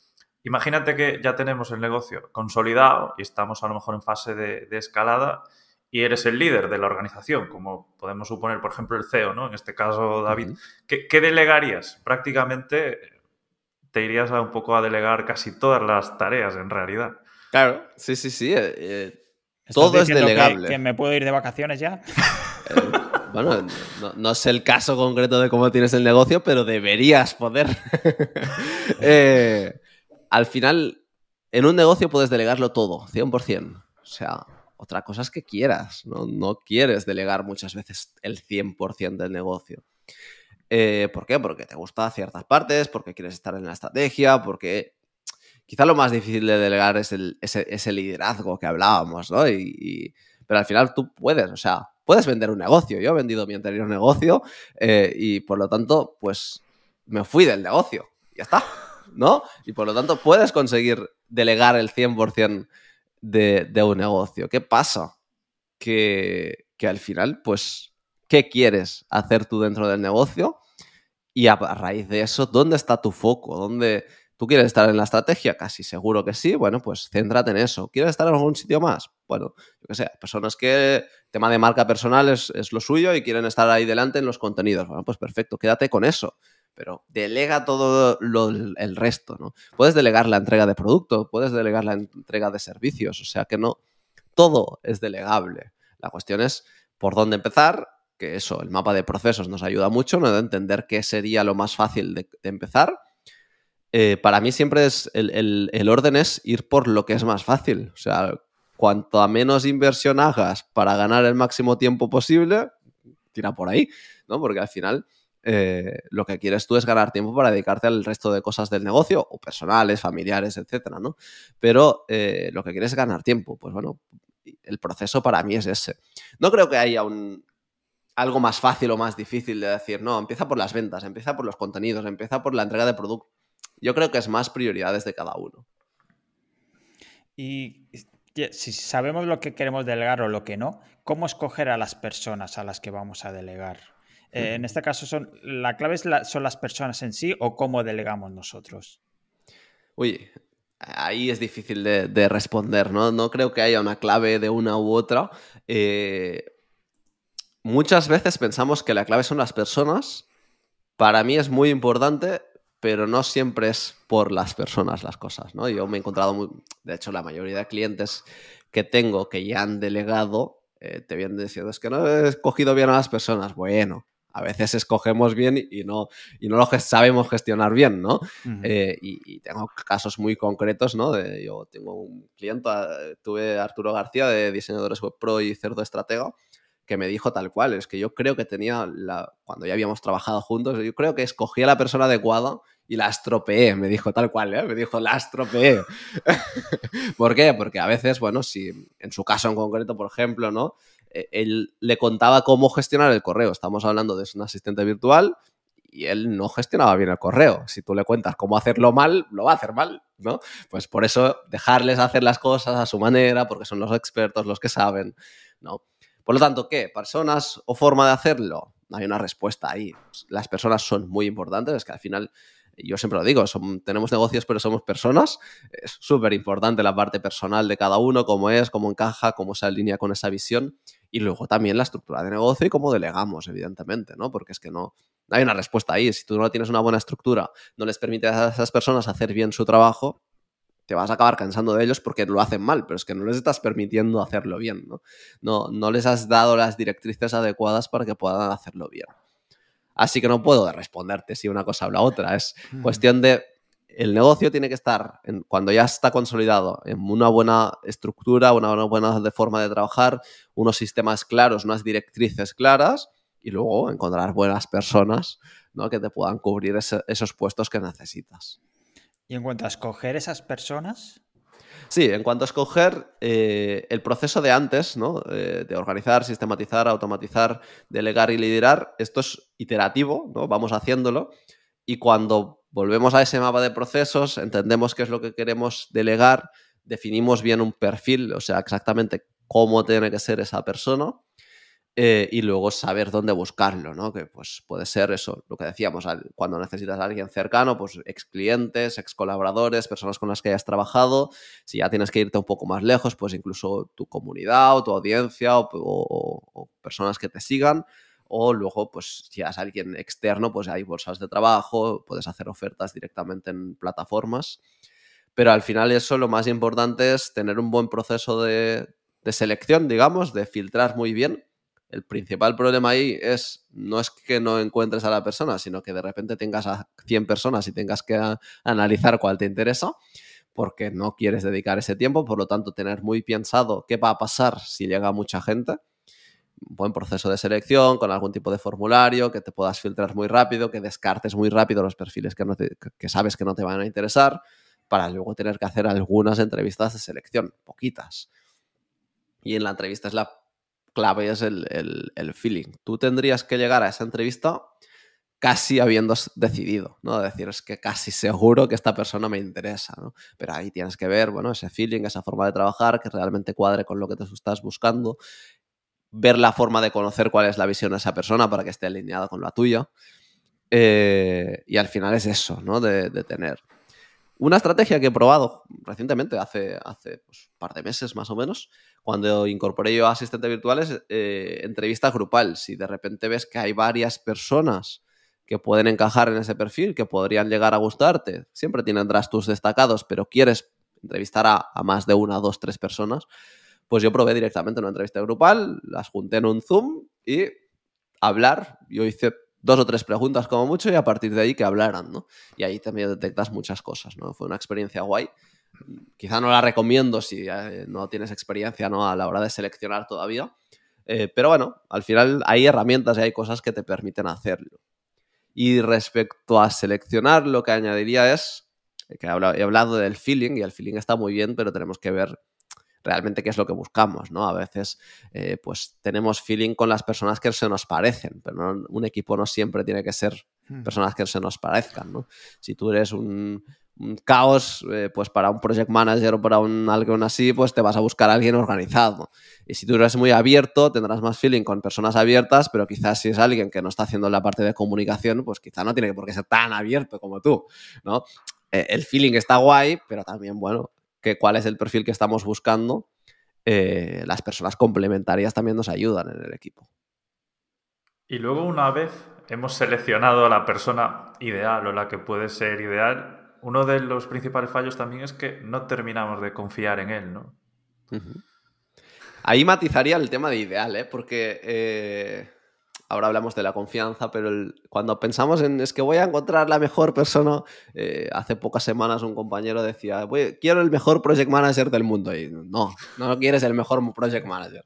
Quieres alguien que encaje bien dentro de tu negocio, que, ¿no? Eh, porque el mejor project manager mm, te va a costar un pastizal, seguramente no lo encuentres y seguramente pues estará trabajando para otras personas y no, quieres alguien que encaje dentro y por lo tanto eso de ideal no me gusta. Pero bueno, hablando de confianza, la incorporación es lo más importante para esa confianza, ¿no? Hacer un buen proceso de incorporación, ver que realmente se entienden las cosas que tú quieres contar, las directrices muy claras, van a fallar cosas y lo sabes, no pasa nada, ¿no? Pero bueno, ir viendo cómo evoluciona todo eso para ir soltando, ¿no? Eh, ¿Qué significa? Que no tener muy claro que no tienen que hacerlo como tú, sino transmitir muy bien el resultado. Vuelvo a insistir, ¿no? Ahí te puedo poner un ejemplo, ¿no? ¿Cuál es el, caso más eh, heavy que he visto a nivel de confianza de momento? Es el de Joan Boluda. Joan Boluda contrató el, eh, pues para, para sus, eh, la atención al cliente, digamos, respuesta a tickets y cosas así. Pues tenía contratado un equipo, bueno, un equipo, supongo que en ese momento era una sola persona.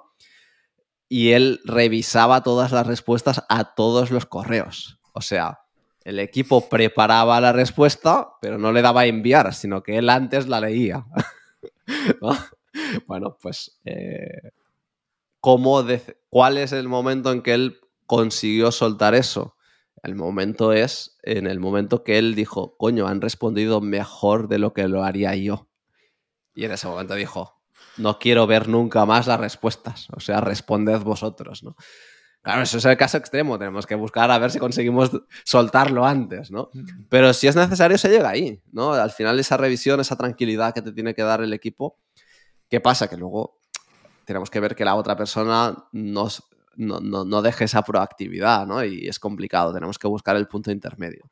Pero bueno, me parece curioso el, caso de, Joan Boluda, nos lo contó en, yo tengo un congreso que se llama Equipos Proactivos, eh, que he entrevistado pues, a, referentes y para saber cómo habían creado el equipo. Y, es curioso, es curioso saber que, bueno, que grandes, que ahora los que son grandes referentes para nosotros muchas veces, pues han pasado por ahí y también les ha costado soltar, ¿no? Pero y que te cuenten, pues, eh, cómo lo han conseguido, pues siempre es interesante.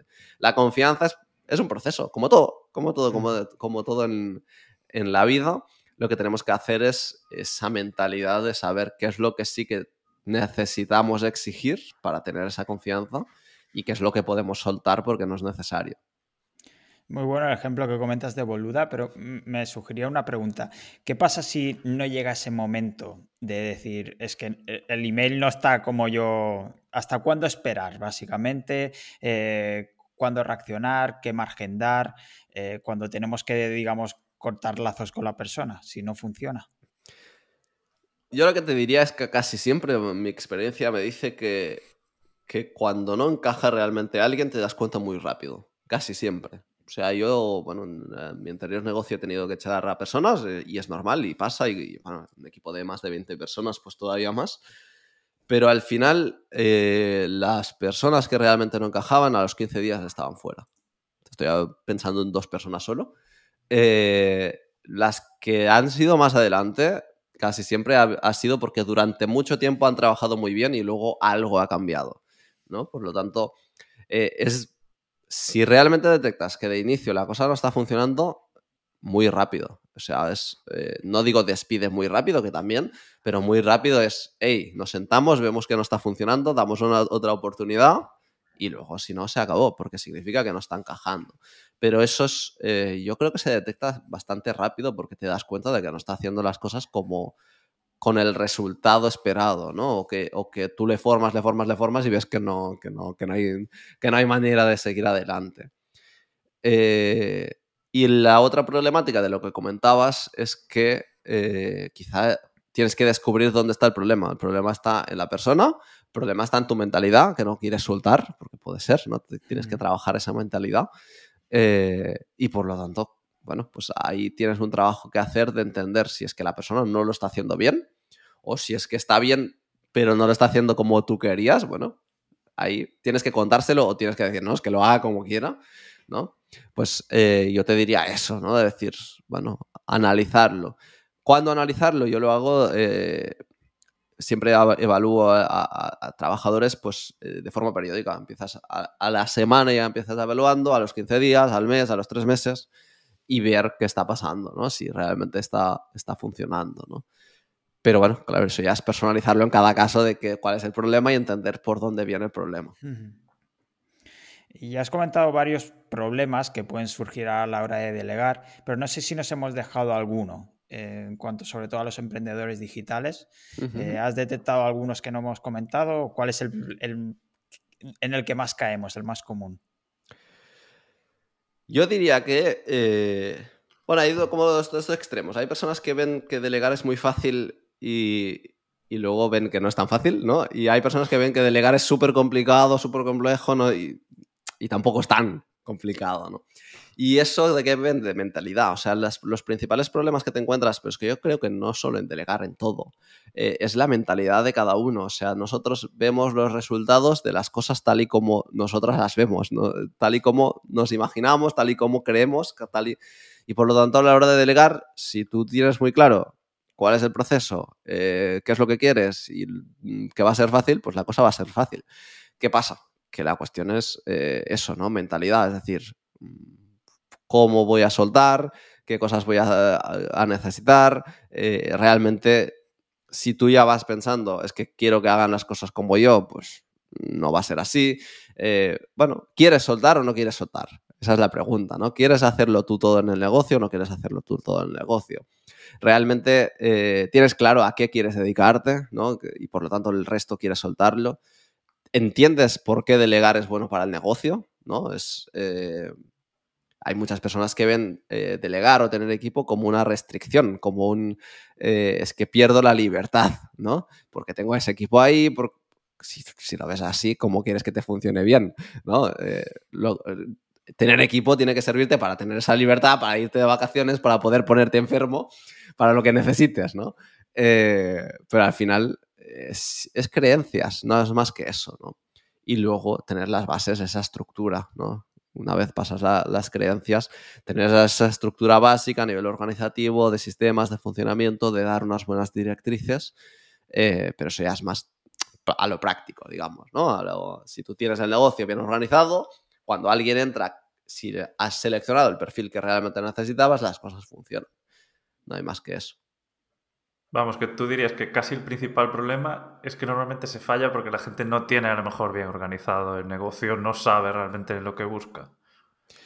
Las dos cosas. Mm, por la parte de creencias, es decir, si tú ya vas delegando pensando que te va a ser difícil y que, que esa persona no va a hacerlo como tú, mm, ya, no, ya, no, ya es muy complicado, ¿no? Primero tenemos que cambiar esa, esa creencia. Y segundo, sí, muchas veces no es el problema de la persona que incorporamos, sino de que el negocio no está preparado para esa persona. Es decir, lo que decíamos, ¿no? Del correo electrónico. Si tú le obligas a hacer las cosas de una forma y realmente deberían ser de otra, pues es eso, ¿no? O si tú, eh, tu proceso está muy bien estructurado, pero implica que la persona no está trabajando a su manera, o sea, una, cosa es tener las directrices muy claras y, saberlo transmitir, la otra es obligar a las personas a trabajar de una forma que no saben trabajar, ¿no? Al final estás haciendo que trabajen mal, estás obligándoles a que trabajen mal, ¿no? Y al final esa es una base muy importante. ¿El problema puede ser eh, la persona? Claro, sí, puede ser. Pero muchas veces hay algo detrás de eso. Vamos, que aquí antes hemos comentado que un poco yo y David hemos caído un poco en el micromanagement, en ese perfeccionismo y realmente eso es una, una lacra para delegar, ¿no? Si lo que tú estás buscando es que el negocio acabe funcionando sin ti, entre comillas, sí, claro. Eh, al final, eh, no significa no hacer supervisión. O sea, es importantísimo la supervisión. Tú, mientras tú seas el responsable del negocio, tienes que tener, sabes, quieres saber todo lo que pasa en el negocio pero hasta qué punto, hasta qué profundidad, hasta de qué forma, ¿no? Em, la gestión y la supervisión tiene que estar ahí, que también se puede delegar.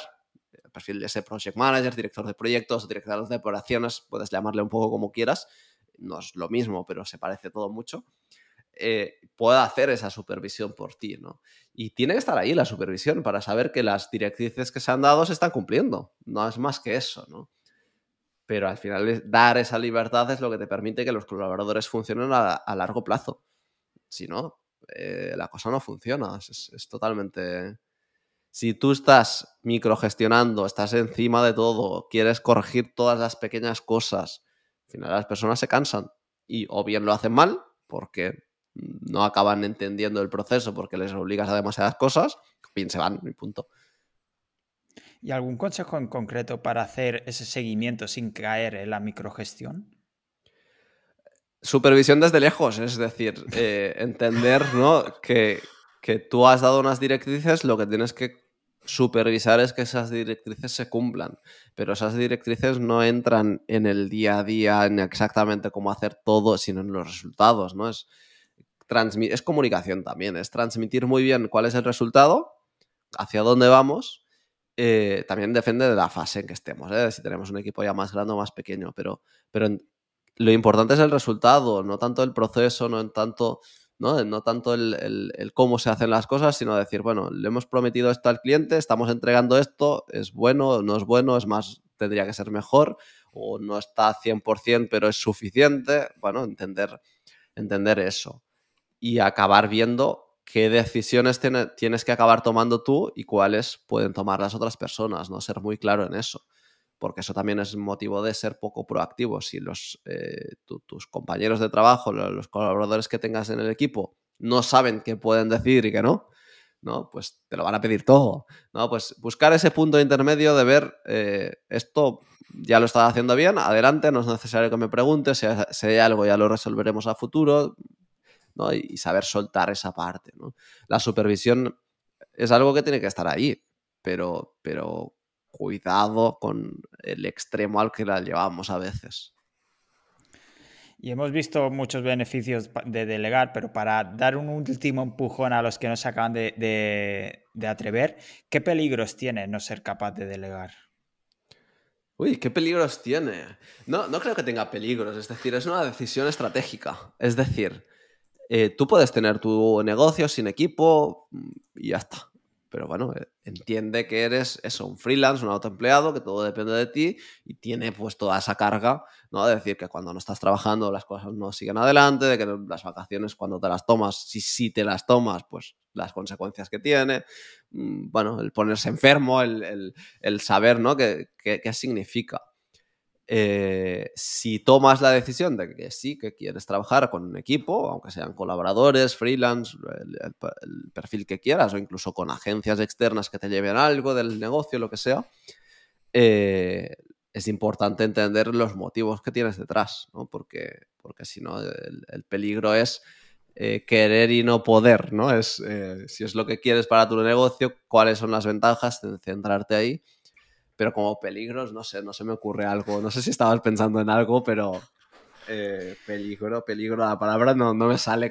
¿Cuál más sería? Que nada, eh, restricción, más que nada yo creo que sería un poco por ahí, ¿no? Esas restricciones que si tú quieres, por ejemplo, escalar tu negocio, pues te puedes tener limitaciones. Eso está clarísimo. O sea, si tú lo que quieres, eh, depende de dónde quieras llegar. O sea, si tú con consolidar el negocio tú solito estás contento y te quedas ahí, pues te quedas ahí. O sea, consolidar el negocio no tiene por qué ser empezar a delegar, puede ser solo estructurarlo, tenerlo todo bien sistematizado, bien trabajado, y luego decides no delegar, pues si tú quieres estar ahí, perfecto. Si quieres escalar es imposible. O sea, eh, tú puedes tener, no, no, te sé decir qué, qué, facturación puedes tener, llegar a tener, eh, depende mucho del modelo de negocio, pero mm. tú solo no vas a poder llegar a escalar el negocio a saco, ¿no?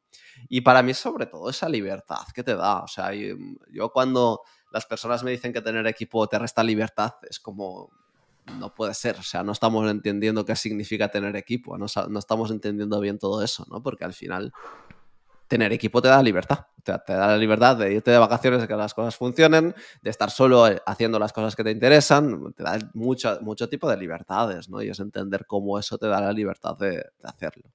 Es esa mentalidad que comentabas antes, ¿no? Es que todo, en delegar y en todo, la mentalidad es clave. O sea, lo que te ha llevado hasta un punto eh, no te va a llevar al, al, siguiente punto, ¿no? Tienes que hacer algún cambio de mentalidad para seguir avanzando. Y en delegar es lo mismo. Mm. Yo hoy me he quedado con una copla, por lo menos, que si aprendes algo ya, ya está, que es enfocarte en el resultado, porque muchas veces tendemos a entender delegar como enfocarnos en el proceso, en que todo tiene que estar ultra definido y no, realmente tú das por ahí mucho la clave de, joder, que el resultado sea el mismo, ¿no? Realmente, no que el proceso sea clavado o lo que sea. Sí, eh, ya que comentas eso, es súper importante el proceso y la sistematización, es súper importante, pero no desde nuestro punto de vista, sino desde el punto de vista del equipo. Es decir, no me vale que tú digas, he procedimentado esto, se hace así, así, así, y punto. Eso es lo que no me vale. ¿no? Lo que me, vale es, mira, hasta ahora lo estaba haciendo así, pruébalo, mira a ver qué te parece. Luego hablamos y lo mejoramos y lo adaptamos a ti. Y, o sea, tiene que estar por escrito. O sea, una parte que quizás no hemos hablado mucho, pero tiene que estar procedimentado, bien documentado, claro que sí. Pero lo que no me vale es que como tú, como emprendedor o director o, el rol que tengas, le digas, no, es que se tiene que hacer todo así tal y como te he escrito. No. O sea, tenemos que buscar ese punto de decir, lo importante de ese procedimiento es el resultado. El procedimiento lo vamos mejorando para que el resultado sea mejor. Lo vamos mejorando con tu feedback como emprendedor, claro, pero sobre todo con el, la persona que lo está haciendo que es realmente quién está haciendo las cosas, ¿no? Tú te tienes que fijar en el resultado. ¿Queremos mejorar el resultado? Pues bueno, hablamos con esa persona a ver cómo podemos mejorar ese proceso, ese sistema, para que el resultado sea mejor. Pero el, qué se hace ahí dentro, el cómo se hace, para conseguir ese resultado tiene que depender más de la persona que lo hace que de ti. Vamos, que eso no significa que no tenga que estar sistematizado, ¿eh? Es, es una parte súper importante. Sí que es verdad que al principio, pues va sobre la marcha como puedes, pero al final tiene que estar todo sistematizado, tiene que quedar muy claro. También por un motivo, que no lo hemos comentado, que las personas se van, ¿no? Todo el mundo, eh, cuando encuentras a alguien que te gusta, te gustaría que estuviera siempre ahí, pero no, se va a ir, seguro. Por lo tanto, sistematizar también te sirve para eso, ¿no? Para, bueno, cuando tengas que sustituir a esa persona, ojalá pasen 10 años, ¿no? Pero algún día se irá, pues que todo esté por escrito. Vamos, aquí también si realmente tenemos un grupo de personas que hacen lo mismo, incluso crear el proceso e-, entre todos, ¿no? También puede ser una de, las claves y no, es lo que dices tú, crear yo el proceso y que ellos lo hagan y ya está.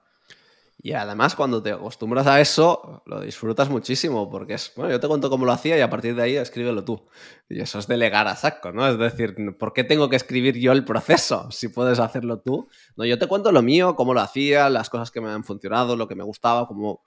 Adelante, pero a partir de ahí tú eres el experto, ¿no? Tú eres el especialista en, aunque sean cosas tan sencillas, en responder los correos. Pues bueno, dime tú eh, dónde o cómo quieres guardar las plantillas o las eh, lo que sea, ¿no? Y al final eso dímelo tú, ¿no? Yo te digo como yo lo hacía, lo mejor que yo sabía, pero a partir de ahí déjate asesorar por ese equipo, por sencillito que sea, por junior que sea, son personas que si las has seleccionado es por algo, pues déjate ayudar.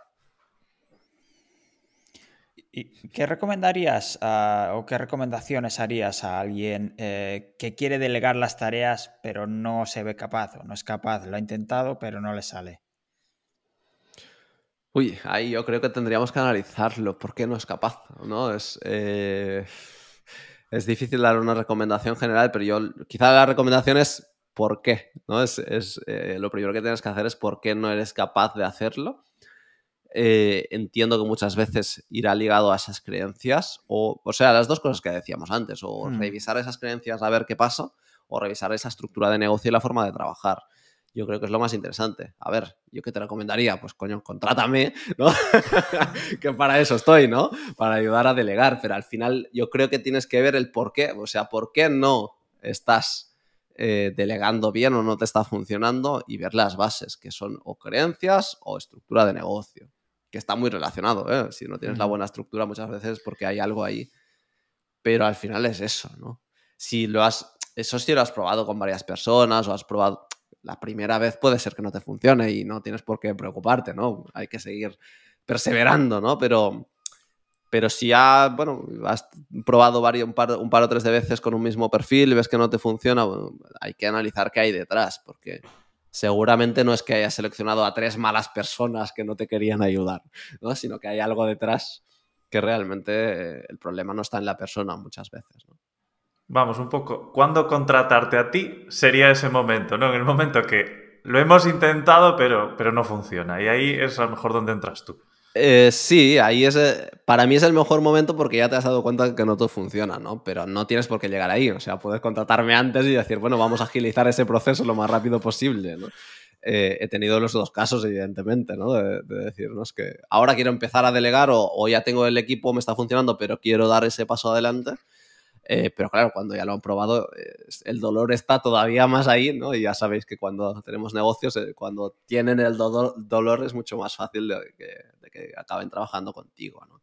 Pero al final sí, yo lo que hago es ese proceso que he contado de cinco pasos, acelerarlo al máximo, ¿no? Pues para, para tener ese negocio que, que ya empiece a, a facturar o a funcionar sin ti. Jordi, hemos repasado más o menos lo que, los puntos que teníamos pendiente que queríamos preguntarte, pero no sé si hay algo que no hayamos dicho, hayamos comentado, te hayamos preguntado que crees que es relevante. Uy, hemos hablado muchas cosas. A ver, eh, no lo sé, no. Yo creo que aquí las bases es eh, entender. Lo, de las fases para mí eh, creo que ayuda a entender en qué punto estás y qué cuál es tu prioridad en cada momento. ¿no? Validación, consolidación, escalado o venta, incluso la, última sería, ¿no? Eh, entender ahí dónde estás, cuál es tu prioridad en cada momento, entender que las cosas van cambiando a lo largo del tiempo y, seguir ese proceso a la hora de delegar, primero estructurar bien y luego pensar bien en la persona. No sé si hay algo que nos dejamos, eh, pero no, bueno, quizá en la fase de escalado hemos hablado un poquito, ¿no? De cuál es el, tipo de... El, el, equipo ese, yo hablo del equipo mínimo indispensable, ¿no? Que es al final es entender que tú, si tú quieres estar en la visión del negocio, en la estrategia hacia dónde vamos, qué perfiles necesitas, ¿no? Y ahí quizá, pues cuando ya estás más en fase de escalada, necesitas alguien en finanzas, seguro, porque es algo que no hemos hablado y, me parece interesante, ¿no? De, alguien que no tiene pues que ser alguien que, con muchas horas, pero que domine mucho los números que te lo prepare todo, tú lo tienes que entender, pero que te ayude a tomar esas decisiones, ¿no? Porque a veces cuando el equipo empieza a crecer, la dificultad máxima es, eh, es verle la rentabilidad, ¿no? O sea, lo que tú no puedes hacer es aumentar equipo y debido a eso acabar ganando menos, acabar teniendo menos rentabilidad, ¿no? El, beneficio total. Eh, y por lo tanto entender bien de dónde salen los números, cómo salen, realmente qué aporta cada uno, pues es a una persona más específica de finanzas que no lo habíamos hablado es interesante. Para mí, si tú eres el CEO, la visión, la estrategia, necesitas a alguien de finanzas y a alguien de operaciones, ¿no? El, financiero, el project manager o el director de operaciones y que entre esas dos personas el día a día del negocio puede funcionar solo, ¿no? Tú estás más en dirección, visión, estrategia eh, y tener como mínimo a esas dos personas que ya gestionen los otros colaboradores que puedas tener. Pues hemos dado un buen repaso al tema de delegar y, para acabar, pues si quieren seguir ampliando o seguir conociendo un poco más, no sé si podríamos dar cada uno alguna recomendación concreta, eh, alguna herramienta, algún libro, algún artículo o algún otro consejo final para despedir el tema. Eh, no sé si tú, Jordi, tienes algo que, puedas aportar en este sentido. Sí, a ver, eh, de libros, es que depende, volvemos a las fases, ¿eh? pero de libros yo, si están en una fase inicial, digamos, más de reticencia, a delegar, eh, a mí me hizo un cambio de chip muy importante la semana laboral de cuatro horas de Tim Ferris. ¿no? Es, es un libro que el título está hecho para vender, o sea, no vas a tener una semana laboral de cuatro horas, eso ya está, es un título para vender. Pero si ese, si ese libro se hubiera llamado Puedes delegar todo lo que quieras o cómo delegar, no se habría vendido. La semana laboral de cuatro horas es para vender. Pero el cambio de chip que puedes hacer detrás de entender que puedes delegar lo que te dé la gana, que puedes montarte la vida eh, a tu manera, con pequeñas cosas que, quizá no se te han ocurrido y que puedes hacer, pues yo creo que es interesante. Sí que es verdad que es un libro pues ya antiguo y te estoy hablando que lo leí, pues yo qué sé, hace 15 años, yo qué sé.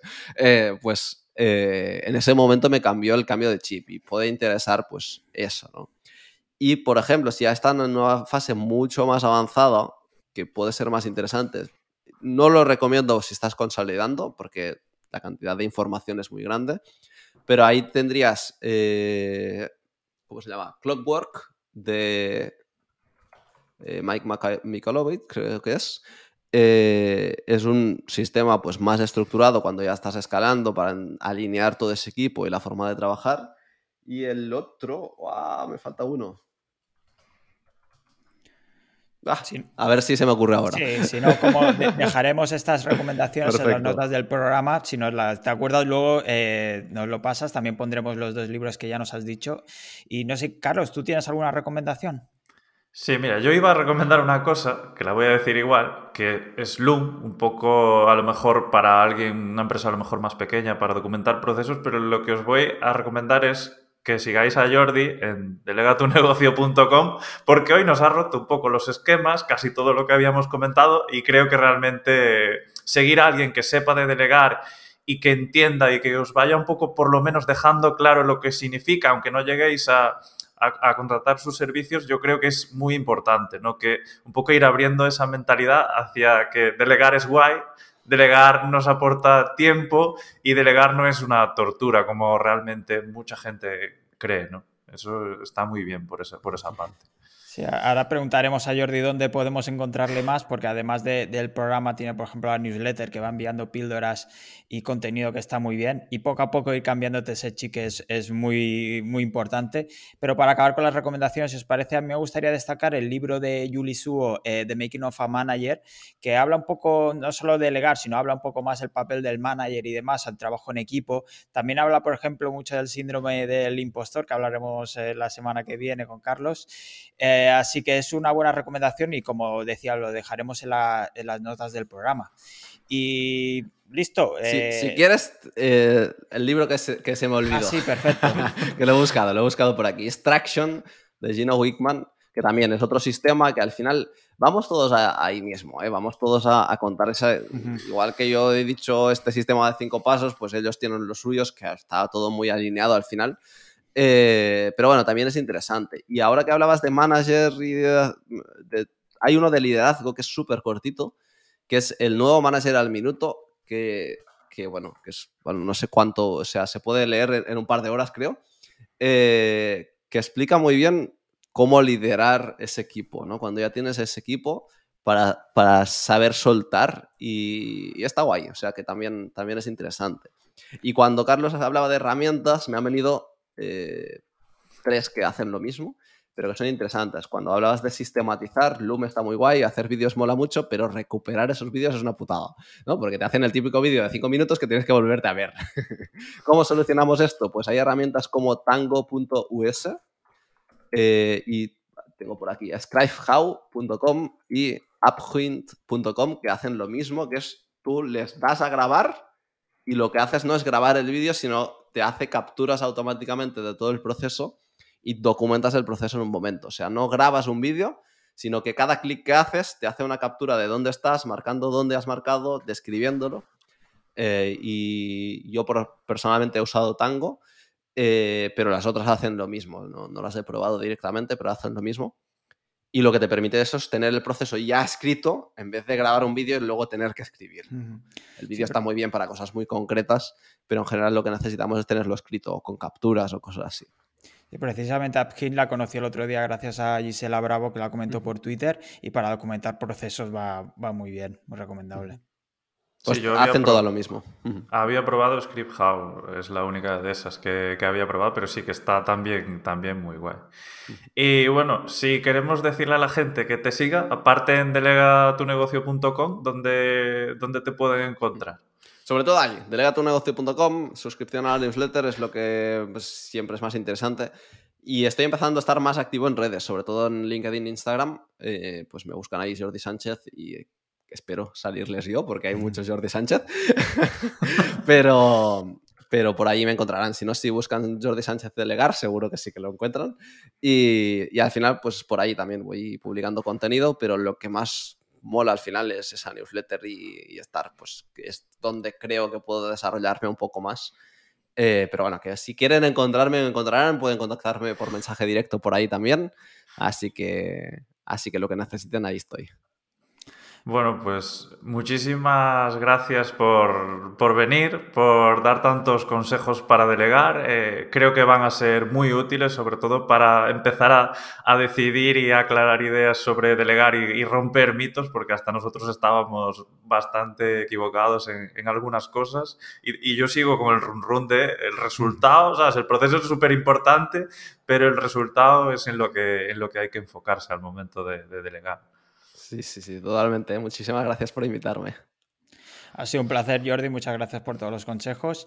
Y nada, recordar por favor que nos podéis seguir en eh, escuchar y ver en todas las, eh, todas las plataformas: Spotify, YouTube, Apple Podcast, Google Podcast, iBox. Estamos en todas, todas, todas. Y también nos pueden dejar comentarios, dudas, sugerencias para próximos invitados o incluso temas, eh, tanto los comentarios de las plataformas como en nuestra página web, que es podcastnegrodelemprendedor.com. Y allí también tenemos todas las notas del programa, todos los capítulos y demás. Y hasta aquí nos despedimos hasta la semana que viene. Muchas gracias, Jordi, de nuevo por, por venir y, contarnos y corregirnos y ver cómo podemos delegar mucho mejor. Muchas gracias. Ha sido un placer. Y muchas gracias, Carlos. Nos vemos el jueves que viene. Hasta pronto. Hasta luego.